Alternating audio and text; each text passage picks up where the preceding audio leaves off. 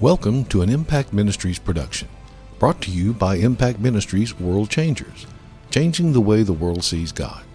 Learn how you can become a world changer today by visiting www.impactministries.com or drjimrichards.com. Now, here's your host, founder of Impact Ministries and developer of Heart Physics, the self development program that changed thousands of lives around the world, Dr. Jim Richards. You know, it probably sounds like as we talk about all this heart stuff that, that you just can't use your intellectual mind. And for some people, that's scary to think, wait a minute, how can you do this if my mind's not involved? Well, you know, the real truth is you can use your intellectual mind. You just can't let your intellectual mind rule. The Bible tells us that we need to renew our mind. So today we're going to talk about renewing your mind and how that comes to play so that you can experience God in your heart. Because remember, part of your part of your heart is soul, part of your heart is spirit. God has already finished his part, and your part is really to renew your mind. And when you renew your mind and write that on your heart, I'm going to tell you something life will explode. So get your pencil, get your Bible, get your notepad, let all your friends know, contact them on Facebook. It's time for the program to start. Got a great message for you today if you're going to make this heart journey. You know, every aspect of how we're created spirit, soul, and body God created us. And every aspect of how we're created, God wants us to use to know and experience Him. I tell you what, that's so phenomenal. There's nothing about you or how you were created that's evil, that's bad, that God can't use or that God won't use. As a matter of fact, you know, the Apostle Paul talked about this, and I, I love this passage of Scripture. Paul talks about the fact that he says, uh, he says, I want to know him.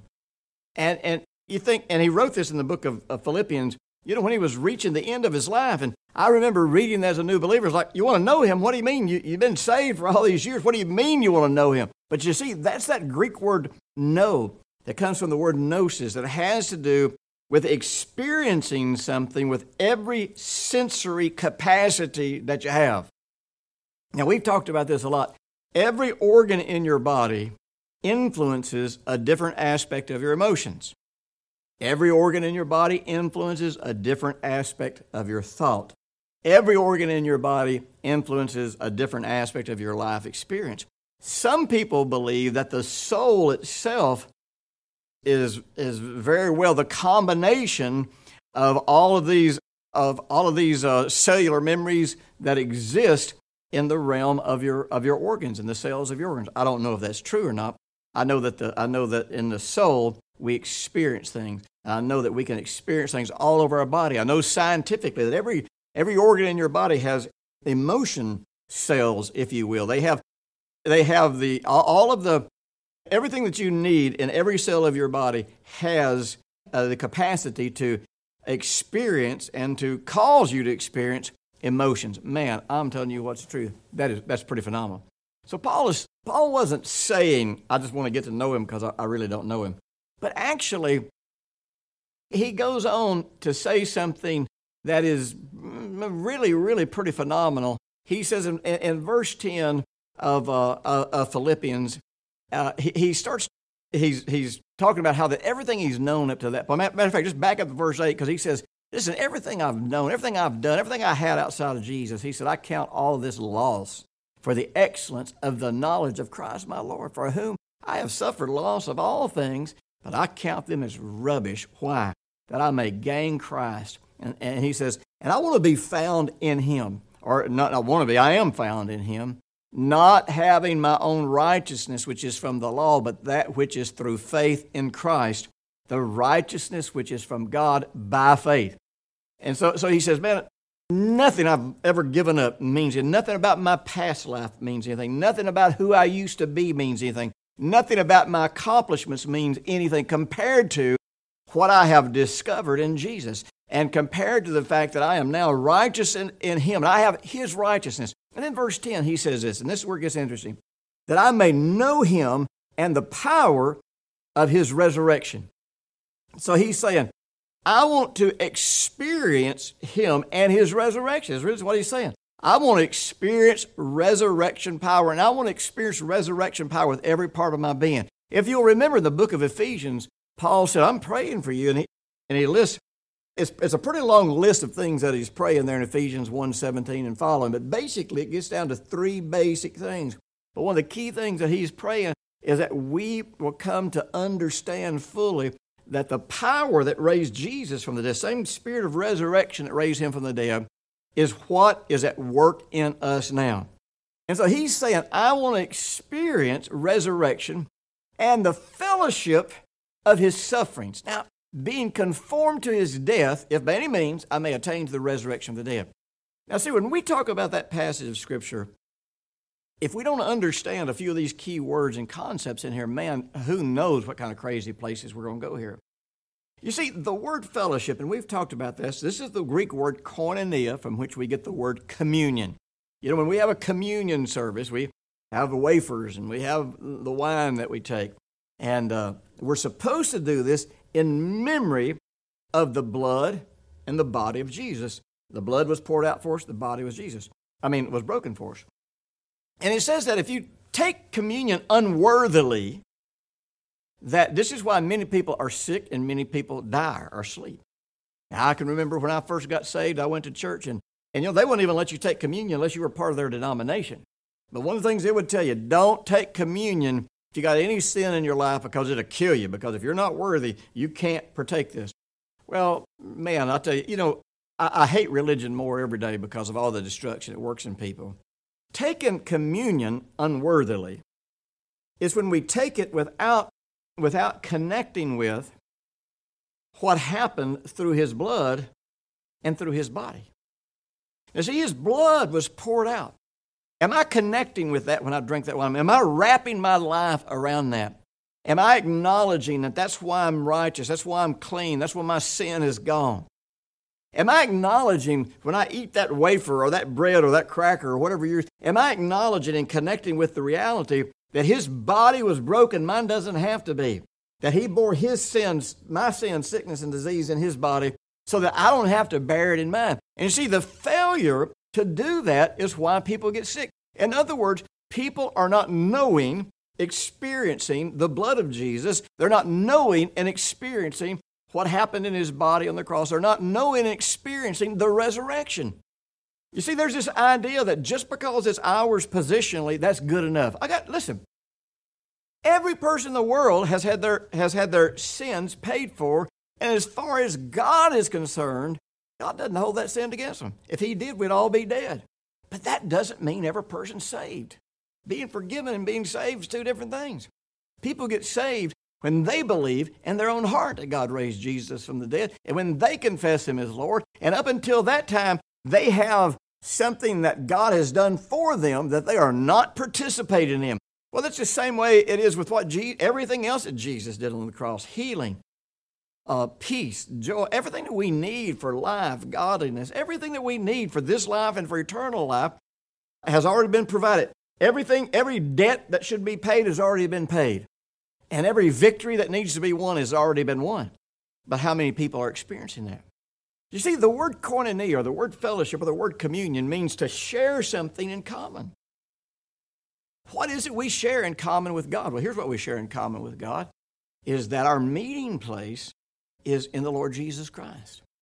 What I share, what, see, my fellowship with Jesus, the thing I have in common with Him is that I died with Him. The thing I have in common with Him is that, is, is that uh, I was in him when he was raised from the dead. The thing I have in common with him is I'm seated with him in heavenly places at the right hand of God. The thing I have in common with him is that I, is that I share in the same inheritance that he shares. Now, that's what communion is. And when you take that wafer and that wine, that's what you're supposed to be thinking about. And you're supposed to be wrapping yourself around that. And that's what Paul is saying here is he says, I want to know, I want to experience this resurrected life. But here's the deal. You can't have fellowship with him in the resurrection if you don't have fellowship with him in his suffering. In other words, you got to connect to the fact I am dead. I'm dead to sin. I'm dead to the world. I'm dead to temptation. I'm dead to sickness and disease. You know, just this morning I got up and man, I was dealing with some pain in my body. And, that's, and while I was taking my shower this morning, I was worshiping and praying in other tongues and, and worshiping God in the shower. And I began to acknowledge, you know, Lord Jesus, I think this thing, this, I think this pain has no power over me because I have fellowship with your suffering. You bore all my infirmity and sickness and pain. I do not have to care. That's the thing that we have in common is we, is we were one in that cross. And I think that when you raise from the dead, you obtain for me everything I need for health and energy and godliness. I think that we share that. That's a, and, and I fellowship with him around this shared life. Now, Paul knew Jesus. Paul had great experiences. But Paul knew that resurrection life was limitless. Let me say that again. Resurrection life is there's no end to this. We will spend all of eternity experiencing a never-ending quality of life that gets better and greater in every aspect and every dimension. And here in this life, we can daily experience greater capacity, greater depths of resurrection life. It's not about getting more spiritual. It's not about God loving me more. It's not about going up this ladder of God's approval and God's acceptance. No, it's, a, it's just about whether or not I wrap myself around God. All of that has to happen in my heart. And you say, well, what's this got to do with renewing your mind? You see, we have to renew our mind. The Bible says, it says, it says, don't be conformed to this world. It says, but renew your mind. See, I've got to renew my mind. I've got to, I've got to have my thinking, my, and this is where it's talking about your intellectual mind. I've got to get my intellectual mind. I've got to get all of my facts from the Bible. See, this may be written on my heart, but I got news for you. Uh, most of us are not intuitive enough. Most of us don't know how to listen to our heart enough just to always get it right. That's why we've got the Word of God. Word of God didn't go away just because grace came. The Word of God didn't go away just because it's all written on your heart. You know, all of this is still real. So I read the Word of God so that I'll know what walking in love is. I read the Word of God so I know what righteousness looks like. I read the Word of God so I know uh, what Jesus did through his death, burial, and resurrection. That is the information part of renewing my mind. Now, let me just toss this out here. And, and uh, boy, this is, uh, I, I talked about this in our World Changer letter. And by the way, if you become a part of our World Changer family, every month you'll get a special message from me that, that is almost never a part of a series. It's just what I feel like sharing with our World Changers that particular month. But you see, the heart of, our, of my ministry is really the Lordship of Jesus. It's not the heart, it's not grace, it's not faith righteousness. I talk about all of those things because all of those things are the key factors that bring us into this relationship with God. You see, Jesus said, I've come that you might have life, have it to its fullest. But then he says, and this is life that you might know, that you might fully experience God. Well, see, all, all of that happens when I believe in my heart, not just my mind, believe in my heart that God raised Jesus from the dead and confess Him as Lord.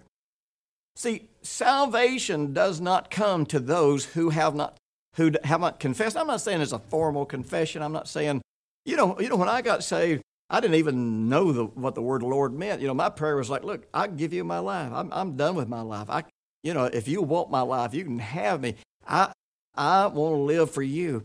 And so if you'll take me, my life is yours. Well, that's what lordship is. Lordship is where you surrender your life to Him. Now, surrendering your life to Him is not just a mere external thing that just, okay, I'm going to obey everything, I'm going to, I'm going to obey all the rules. I want to tell you something. If I'm going to connect with God internally, if I'm going to connect with the kingdom of God, which is internal, then I've got to, I've got to renew my mind, not just because it's the right thing to do, but I've got to renew my mind because I trust God. I got to start seeing things God's way. I got to I got to look at His opinion and be willing to surrender my opinion. And that's what death to self really is. Death to self is dying to every aspect of who you are, every aspect of what you think outside of who you are in Jesus today. And who you are in Jesus today is who He is sitting on the right hand of God. You know, somebody said one time, he said, Yeah, boy, it must have just been great you know, would have been great to be one of your kids and be raised in your family and to hear this all of your life. I'm like, no, you probably wouldn't like it that much. And they're like, well, what do you mean? I said, well, you know, it wasn't that long ago one of my girls called me and she started telling me something somebody had done to her and she was yang yang gonna do this and she was yang yang gonna say this and she was yang yang gonna let them know this and yang yang yang yang. And I said, really? I said, uh, I said, Lord, let me ask you, can you see Jesus sitting at the right hand of God feeling this way and doing all that? Because if you're in Him, then there's really not any place for this in your life. Well, You know, there was a long silence, and then there was, I gotta go.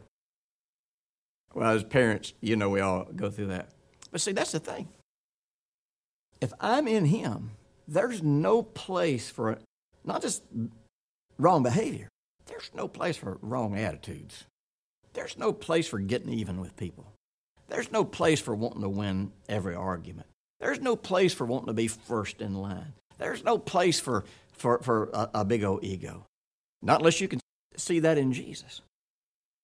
You see, we struggle with surrendering our opinion to the Word of God. This is why most people don't renew their minds, and this is why they ultimately do not make this heart journey. We struggle with surrendering our opinions to Jesus because back in the very beginning, we never really made a full commitment to Jesus as Lord. You see, this is counting the cost. Counting the cost says now, am I really ready, in the case of salvation, am I really ready to surrender all my opinions? Am I really ready to surrender how I see things, how I do things?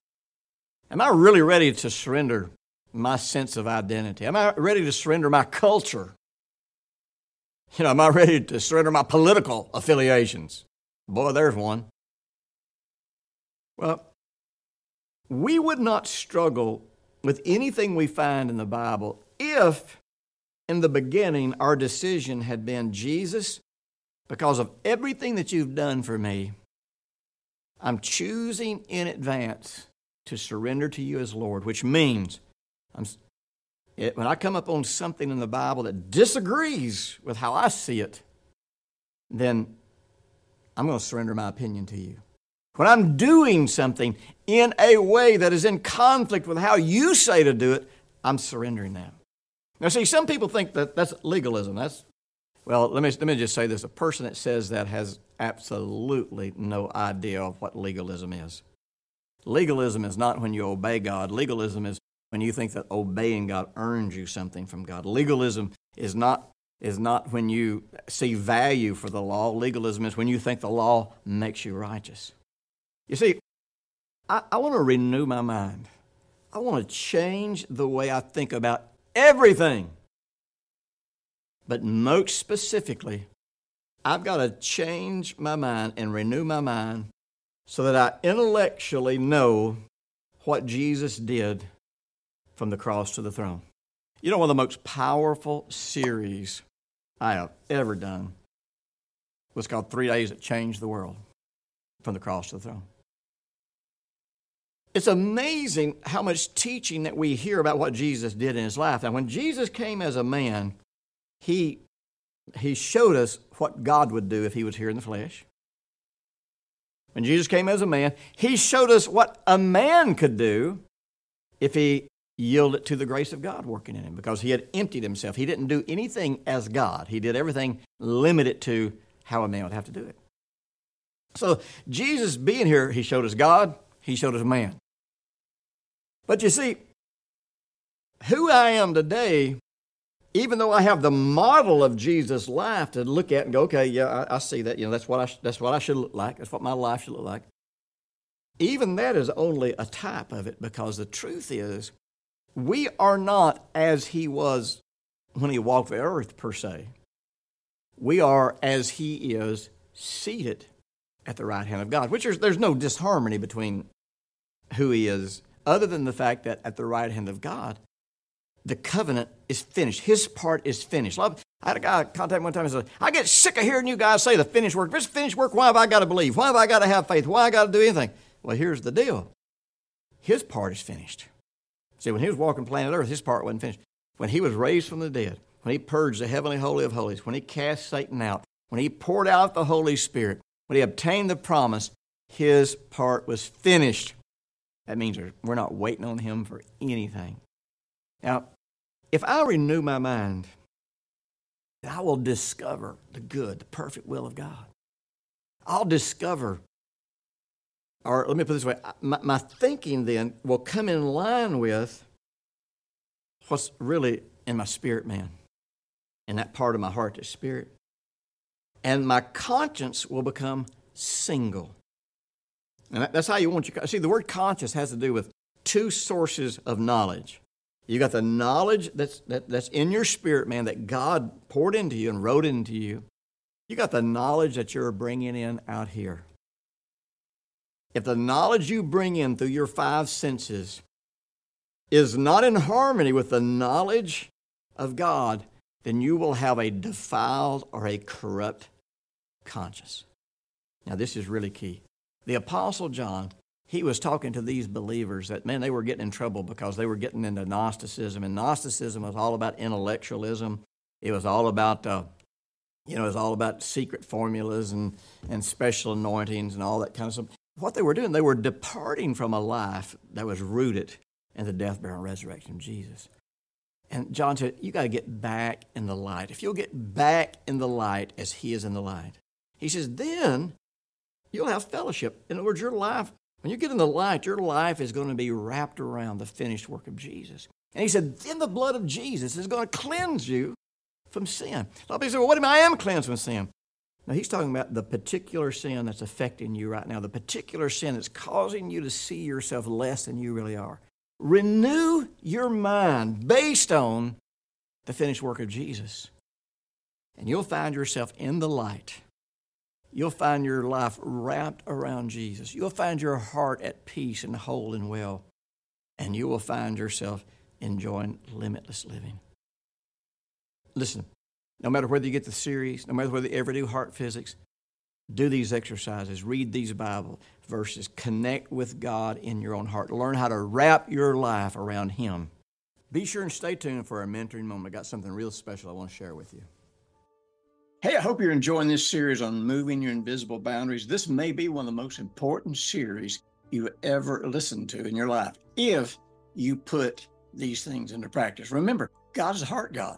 Everything He does, He does in and through our heart. When He wants to lead us, He speaks to our heart. When He wants to protect us, He speaks to our heart. When He wants to empower us, He does it through our heart. So, this series and all the tools that come with it are designed not just to give you a bunch of sermons and information, but to take you step by step to learning to establish your heart in God's truth so you'll recognize His voice, so you will trust His voice, when you're in time of need. Now, look, if you're interested in going deeper in God while developing your faith and developing your heart, I have created some tools to help you dive into this right now. As a matter of fact, we have put together three different bundles so that you can get whatever combination of tools and resources you want at the very best possible price that you can get them. We've got my book, Moving Your Invisible Boundaries, which is an incredible book it is the book that you want to go to to understand all the biblical principles of the heart and how they work. Number two, we got the audio series, Moving Your Invisible Boundaries, which is not the same as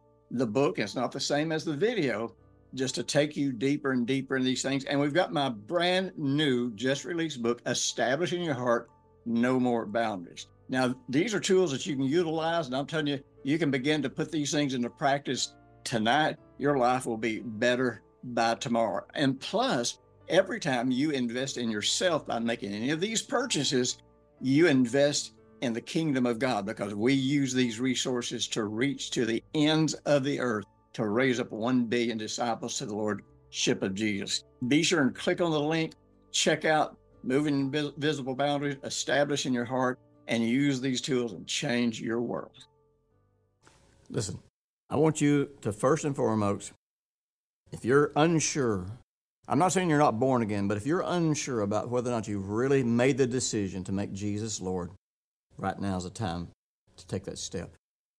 This is where you just say, Jesus, if you, if you really paid this price for me, if you really did all this for me, if you really won all these battles for me, then I can undoubtedly trust you with every aspect of my life. So starting today, I am making up my mind, no matter what I find in the Bible, I'm going to choose to believe it. You'll have to help me. You'll have to lead me through it. You have to show me what it means in real life.